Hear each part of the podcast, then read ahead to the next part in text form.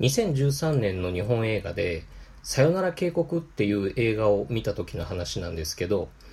これは牧陽子がレイプ被害者の役で、その加害者と同棲して一緒に不幸な暮らしをすることで、ある種の復讐をしていくっていう話なんですが、僕この映画を見た後にどういう感想を持ったらいいんだろうっていうふうに思ったんですね。レイプダメ絶対っていう感想は感じてしまうんですけど、でもレイプをしたこともないし、もちろんされたこともないですし、身近にそういう人がいないっていうこの自分がですね、それについての感想をブログとか SNS とかで果たして語ってもいいのだろうかっていうふうに思ってしまったっていう、そういうお話です。そこに描かれている社会背景の問題とか、実際の被害者の思いとかを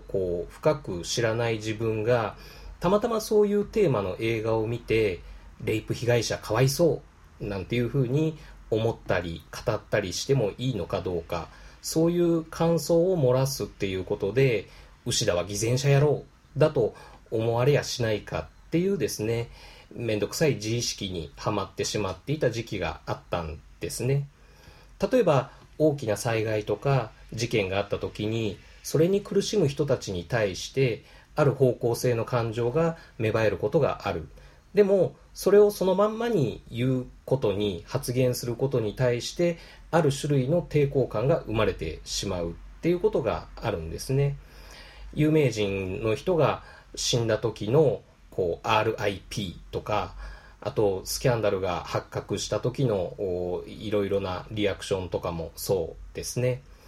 賢者は語らずっていうふうに言いますけど、じゃあ語らなければ賢者なのかっていうと、それも違うと思いますし、別に語らない賢者だったら僕には必要ないんじゃないかなっていうふうに思ったりもしちゃいますし、そういうめんどくさいことをうじうじぐるぐる考えてた時期があったっていうことなんですね。で、そういう考えの一つでサウルの息子っていう映画をスルーしたっていうのも昨年2016年の思い出の一つでした。単純に怖かったっていうのも正直あるんですけれども、そんなこんなで2016年の特に後半は映画を語ることっていうことについていろいろ考えたわけなんですが、その結論の一つとして、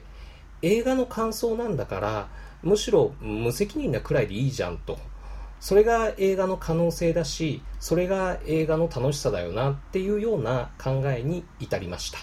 当たり前の話やんって言われたらそうなんですけど、そんな感じで一周回ってドメスティックバイオレンスダメ絶対っていう極めてありきたりで、でも極めて大切な感情を抱いた映画、今回無人島キネマでご紹介するのは無垢の祈り。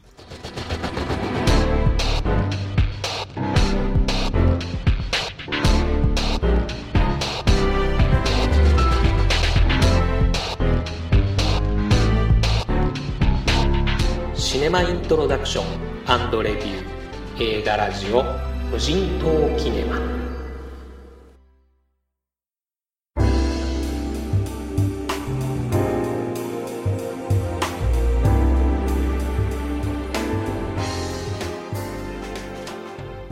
どうも、映画ポッドキャスト界の明美穂村、牛田智之です。僕のソウルジェムは今どす黒く濁っております。前回予告しました無垢の祈り、無事見てきました。見ようと思った土曜日がですね、数年に一度の大寒波ということで大雪降って見に行けなくなったんですが、それで少し心も折れそうになったんですけど、ちゃんとその翌日の1月15日の日曜日、シネマスコーレにて、鑑賞してきました。きつかったですね。たまたま怪我の巧妙というか、14日行けなくて15日にしようとしたら、その日に亀井監督、平山夢明さん、BB 五郎さんの舞台挨拶があるっていうことで、きっと怖い映画なんだろうけど舞台挨拶で裏話とかも聞いて、でちょっと和んでから見たら大丈夫かななんていうふうに思ってたら、舞台挨拶は上映終了後だったっていう、まあオチもありまして、まあきつかった。はい。僕がこの無垢の祈りを見る前はですね、いじめとか幼児虐待に警鐘を鳴らす、いわゆる社会派作品なのかなっていうふうに思ってたんですね。なのでオープニングでお話ししたようなさよなら渓谷とかサウルの息子のことを思い出したりしてたんですけれども、でも僕の印象としてはそうではないのかなっていうふうに思いました。まあ、なんでそう思ったのかっていうところをお話しする前に、まずはサクッと概要を説明しておきましょう。監督は亀井徹、壇蜜が主演のですね、私の奴隷になりなさいとか、アルビノっていう作品を作った人ですね。豆柴シリーズっていう犬が主役の映画なんかも何本か撮ってらっしゃるようです。原作は平山夢明っていうことで、この平山夢明っていう名前の方が有名なんでしょうかね。超怖い話とかを書いたホラー作家ということなんですが、その平山夢明の短編集「独白するユニバーサル横メルカトル」の中の一編「無垢の祈り」が本作のベースになってるっていうことですね。主演は撮影当時9歳だったという福田美貴。この無垢の祈りは R18 プラスっていうレートの作品なので、主演した本人はまだ見れてないっていうことなんですね。亀井のおじちゃん、今度は私が見れる映画に出してっていうようなこととか言ってたっていう話を舞台挨拶でもされてましたけれども、共演は稲川淳二のモノマネでおなじみの BB 五郎がですね、怖くてクズな父親役を怪演しています。2015年に制作された作品なんですが、幼児虐待の話なんで配給会社が全然決まらないとか、映画祭にもなかなか出展させてもらえないとか、そういう苦労がいろいろあったみたいです。結局日本では昨年9月の金沢映画祭で上映されたのをきっかけとして、同じ2016年10月から渋谷アップリンクで公開、その後 1,2 巻の上映があったのかな。年が明けて、名古屋ではシネマスコーレで、現在京都では京都南会館のみでの公開っていうことで、かなり見る機会が限られてる映画でもあります。はい。ざっとストーリーですが、小学生の女の子ふみが家に帰るとですね、BB 五郎がお母さんを普通に殴ってる。で、まあいつものことみたいな感じでその横を素通りして台所に行って、鍋に火をかけて袋ラーメンを茹でて、鍋からそのままズルズルって食べる、まあそういう過程っていう描写で、お話が立ち上がっていくわけなんですね。学校ではいじめられてる。学校から帰る途中でも変な親父に変なことされる。家では母親ともども虐待される。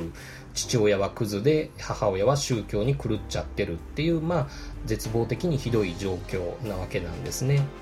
そんな文の住む町でですね、連続殺人事件が起こってるっていうニュースが頻繁に流れてるわけなんです。で、文はその殺人現場として報道されているところをこう新聞とかを頼りに自転車で駆け巡って、で、その殺人現場にですね、殺人犯に宛てたメッセージをこう現場の床とかにチョークで書き記し続けていくということです。文が連続殺人犯に宛てたメッセージっていうのは一体何だったのか、タイトルが示す無垢の祈りっていうのはどんな祈りのことだったのか、その祈りっていうか、まあ、その願いは叶えられたのかどうかっていうところが、まあ、この映画のポイントとなっております。しつこいようですが、まあきつかったです。はい。ラストシーンの文の声が耳にまだこびりついてますけれどもね。先に結論からお話ししておきますと、この無垢の祈り、無人島キネマ的には上陸ならず漂流級ということですね。無人島にはやっぱり持って行きたくない、あんまりもう見たくないっていう感じなんですけど、でも映画作品としてどうだったかっていうと、僕は素晴らしい映画だと思いました。ちょっとでも見に行こうかな、どうしようかなっていう風に迷ってらっしゃる方がいたら、ぜひ見てみてほしい、見る価値のある映画だと思います。昨年僕もてメルマガで意味と強度についての、映画論があったんですけれども、意味についても深く潜っていけるし、強度については半端ない強度を持った作品だなっていう風に思いました。最初は僕すごく気が重かったんですけれども、勇気を出して見に行って本当に良かったと思います。作品についての詳しいお話は後半に続きます。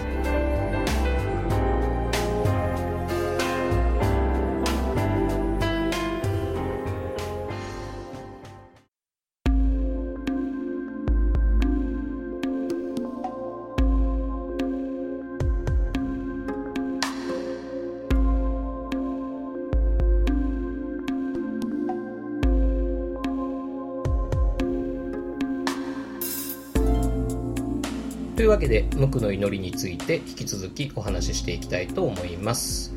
大きく分けて2つの要素というか側面を持った映画だなと思いました。1つ目はいじめとかドメスティックバイオレンス、幼児への性的虐待なんかを題材としたいわゆる社会問題作品。2つ目はホラー作家平山夢明の原作を映像化した怖いエンタメ作品という2点ですね。無垢の祈りはこの2つの要素がうまく相互作用している映画だなっていうふうに思いました。で、社会問題作品という1つ目の要素については、オープニングでお話ししたような抵抗感っていうのが僕にはあったりするんですけど、この無垢の祈りに対してはそういう抵抗感を感じなかったんですね。それはなぜかっていうことをちょっと考えてみたんですけれども、多分ドキュメンタリー性というかルポルタージュ性みたいなものを極力この作品から排除してるからなんじゃないかなっていうふうに思っています。映画の中に社会問題みたいなものを描き込もうとするとき、それを客観視する視点、いわゆる普通の人の立場からの第三者視点っていうのを対比で描かれることが多いと思うんですよね。例えばさよなら渓谷における大森奈緒とか、あと凶悪っていう映画の中の山田孝之とか、どちらも週刊誌の記者っていう立場で出てくるんですけれども、この無垢の祈りにはそういういわゆる普通の人の視点っていうのが出てこないんですね。画面に出てくる人全員がなんか狂ってるっていうことなんです。そもそも画面に映ってるその街というか、画面自体がこう白黒の中間のグレーを緑に寄せたような色っていう風になってて、なので僕らが生きてる現実の世界との地続き感っていうんでしょうかね、そういうものを断ち切ってる印象を受けるわけなんです。なので画面に映し出されてる世界はいわゆる一種の僕らが住んでる現実とは別の世界の地獄であって、その地獄という異世界で繰り広げられている DV とか性的虐待っていうものを一歩引いて見せてるんだなっていうふうに僕は思うわけなんですね。なので主人公の文も、あえて言うならもうこっち側の人間ではなくて、あっち側の異世界においての弱者として一旦客観視できる作りになってるんじゃないかなっていうふうに思うんです。フミの母親もフミ自身も J ホラー映画に出てくる幽霊みたいに見える演出が意図して多分されてるんじゃないかなと思うんですね。例えばフミの母親が床に散らばったものを拾う動作とか、あとフミが刑事と会話をしている時のそのうつむいた顔にかかる前髪とか、その前髪の間から睨みつけてくる目とか、確実にそういう幽霊として見える描写になってるんじゃないかなと思うんです。だからフミに対して行われる DV とか性的虐待がえげつなかったとしても一応直視できる。なぜなら無垢の祈りが例えばゾンビ映画だったとしたら、主人公のフミももうゾンビなわけなんですね。強いゾンビが弱いゾンビをむしゃむしゃしても、一応一旦はそういうものなんだなとして見ることができるっていうことなんですね。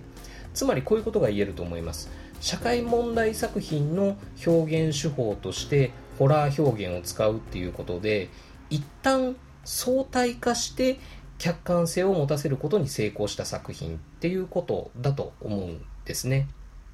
じゃあこう逆方向からいくと、もう一つの側面、ホラー作家平山夢明の原作を映像化した怖いエンタメ作品としてどうだったかっていう話なんですが、もうそれはもう怖かったですし気持ち悪かったです。はい。まあなんてったって性的虐待シーンの表現ですね。これをいい意味ですごいと思いました。映画制作レベルというか、まあそういう裏話的なところで言えば、9歳の女の子に性的虐待をする場面っていうのをどうやって撮るのかっていうのは問題になると思うんですよ。実際服を脱がして BB ゴロに触らせてっていうような撮影の仕方なんていうのはもちろんできるわけがないじゃないですか。児童ポルノになっちゃいますからね。じゃあその場面のところだけ時間を飛ばそうとか、何かそこの場面のところだけ象徴的なイメージカットに差し替えようとか、そういういろんな映画的な演出方法っていうのが考えられると思うんですけれども、その対策としてこの無垢の祈りが選択している表現方法っていうのはすごかったと思います。子役は脱いでない、でもインパクトというか、その起こってることに対しての胸くそ悪さっていうのは全く減らない。でホラー映画としての気持ち悪さも満点。さらにこのフミという主人公の精神状態を表現する演出としてはものすごい効果的なものになってるっていう、まあいわば一石四鳥の素晴らしい演出だったと思います。最高の最低場面っていう感じでしょうかね。ということは、その怖いエンタメ作品の題材として、まあありがちな死者の呪いとか都市伝説とかではなくて、こういう社会問題的なものを使ったということによってより観客に対してエグさというか気持ち悪さを感じさせるっていう効果を獲得することに成功した作品っていうふうに言えると思いました。本当に力作だと思います。はい。この原作との比較で結構改変されてる部分もありますし、僕はラストの解釈については真逆と言ってもいいくらいな余韻になってるんじゃないかなっていうふうに思うんですけれども、僕個人としては原作よりも映画の世界観というか映画の決着のつけ方の方がだいぶいいなっていうふうに思いました。で、深読みしたいポイントもちらちらあったりしましたね。途中で出てくるこれから首を吊るよという若い女性ですね。あれは何だったんでしょうか。左目に眼帯をしていたっていうこともあって、何か特別な意味があるのかなと思って直接サインもらうときに亀井監督に質問してみたんですけれども、そこはまあ見た人が想像する楽しみを奪うっていうことはしたくないのでっていうことで教えてはもらえませんでした。ということはやっぱりことかなっていうふうに今考えたりもするんですけどね。で、舞台挨拶の時に確か平山夢明さんの言葉だったと思うんですけど、この作品でもやもやとした怒りを感じてもらえればっていうような話をされてたんですが、それがこの映画に対する答えの全てだなっていうふうに思います。この映画のラストシーンを見た後、きっとその見た人にものすごいトゲが胸に刺さると思うんですね。でもそのトゲを抜いて、そのトゲが金属でできてるのかなとか材木の破片なのかなとか、どっちの方向から飛んできてどんな角度で刺さったのかなっていうようなことを、まあつい知りたくなっちゃう。この不快感を消化するために他の人が書いたブログとかレビューとかも読みたくなっちゃうっていう気分に確かに僕もなりましたけど、でもこの不快感自体がこの映画を見る価値であって、このシクシクした痛みをこの先この映画をこう思い出すたびに感じ続けるっていうことがこの無垢の祈りを見た意味なんじゃないかなと思いました。ズーンときた、嫌な気持ちになった、胸くそ悪かった、えぐかった、キモかった、っていうエンタメ作品として消費していい映画です。もちろん前提としてそういう映画として非常にクオリティの高い作品だとも思います。はい。でも願わくば僕はこの映画カルト作品としてもっともっと話題になっていけばいいなっていうふうに思っています。はい。でこの本作の中で主人公フミの母親役を熱演した下村愛っていう女優さんなんですけれども、この女優さんが注目されて、この先売れっ子とまではいかないまでも安定した仕事をしていける、性格女優っていうんでしょうかね、そういう存在になっていけばいいなと思っています。ドメスティックバイオレンスとか性的虐待にノーっていう感情を抱いた人たちがこの下村愛という女優を応援していくことで、この無垢の祈りっていう映画が救いの物語になる、そういう展開が僕牛田にとっての無垢の祈りだったりします。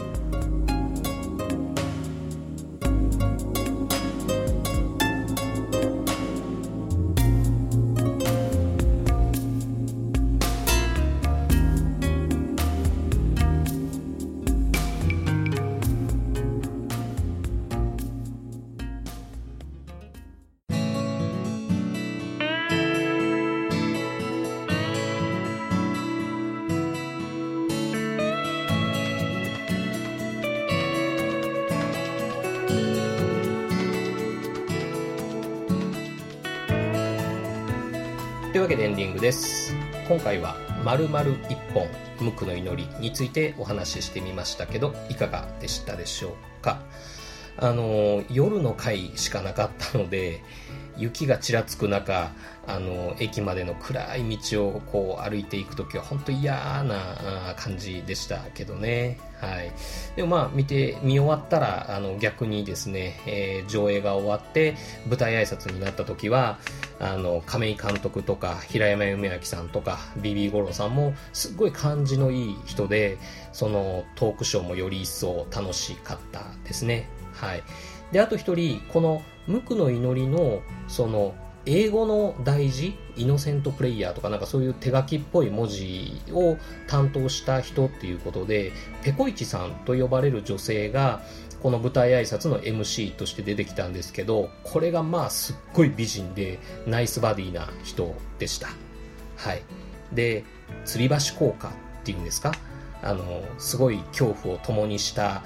異性に惹かれるっていうやつあるじゃないですか。なので亀井監督とか BB 五郎さんにサインをもらいながらも、その僕の目線はちらちらその人、そのペコイチさんという人ばっかりをこう舐めるように見てたんですけどね。家に帰ってググってみたら、元レースクイーンということで今は怪談作家のシシド・レイっていう人らしいんですね。その怪談作家っていうところで多分平山夢明さんとつながってるっていう風なんじゃないかなと思ったんですが、画像検索してみたら水着の画像もいっぱい出てきて、おーいい結婚したいっていう風に思いましたけど、残念ながらもう結婚してるみたいでした。はい。よく考えたら僕も結婚してましたね。はい。というわけで次回はですね、ニコラス・ウィンディング・レフン監督最新作ネオンデーモン行ってみたいと思います。本当はハッピーな気分になれる映画が見たい気分ではあるんですけど、でも逆に無垢の祈りを見た後の自分だったらネオンデーモンに少々ホラー演出があったとしてももう感覚が麻痺してるんでいけちゃうんじゃないかなというふうにも思っています。ネオンデーモンも見たよとか、こういう感想だったよとか、そういうメールとかもいただけると嬉しいかなと思っております。あと牛田に無人島キネマでこの映画を語ってほしいよとか、そういうリクエストありましたらリクエストとかそういう人に映画を紹介してもらってそれを見に行ってそれを語るっていうのもなかなかいいなと思いましたんで、ちょっとツイッターかメールなんかで寄せてもらえれば嬉しいかなと思っております。メールアドレスはshimapabu@ussy.net shimapabu@ussii.net です。どしどしじゃなくてちょぼちょぼくらいもらえるといいかなと思っております。というわけで映画ラジオ無人島キネマ、本日はこれにて閉館。またのご来場をお待ちしてます。でもレフン監督って言ったらオンリーゴッド結構エグかったからな、ちょっと心配だなと思ったりしてみたり。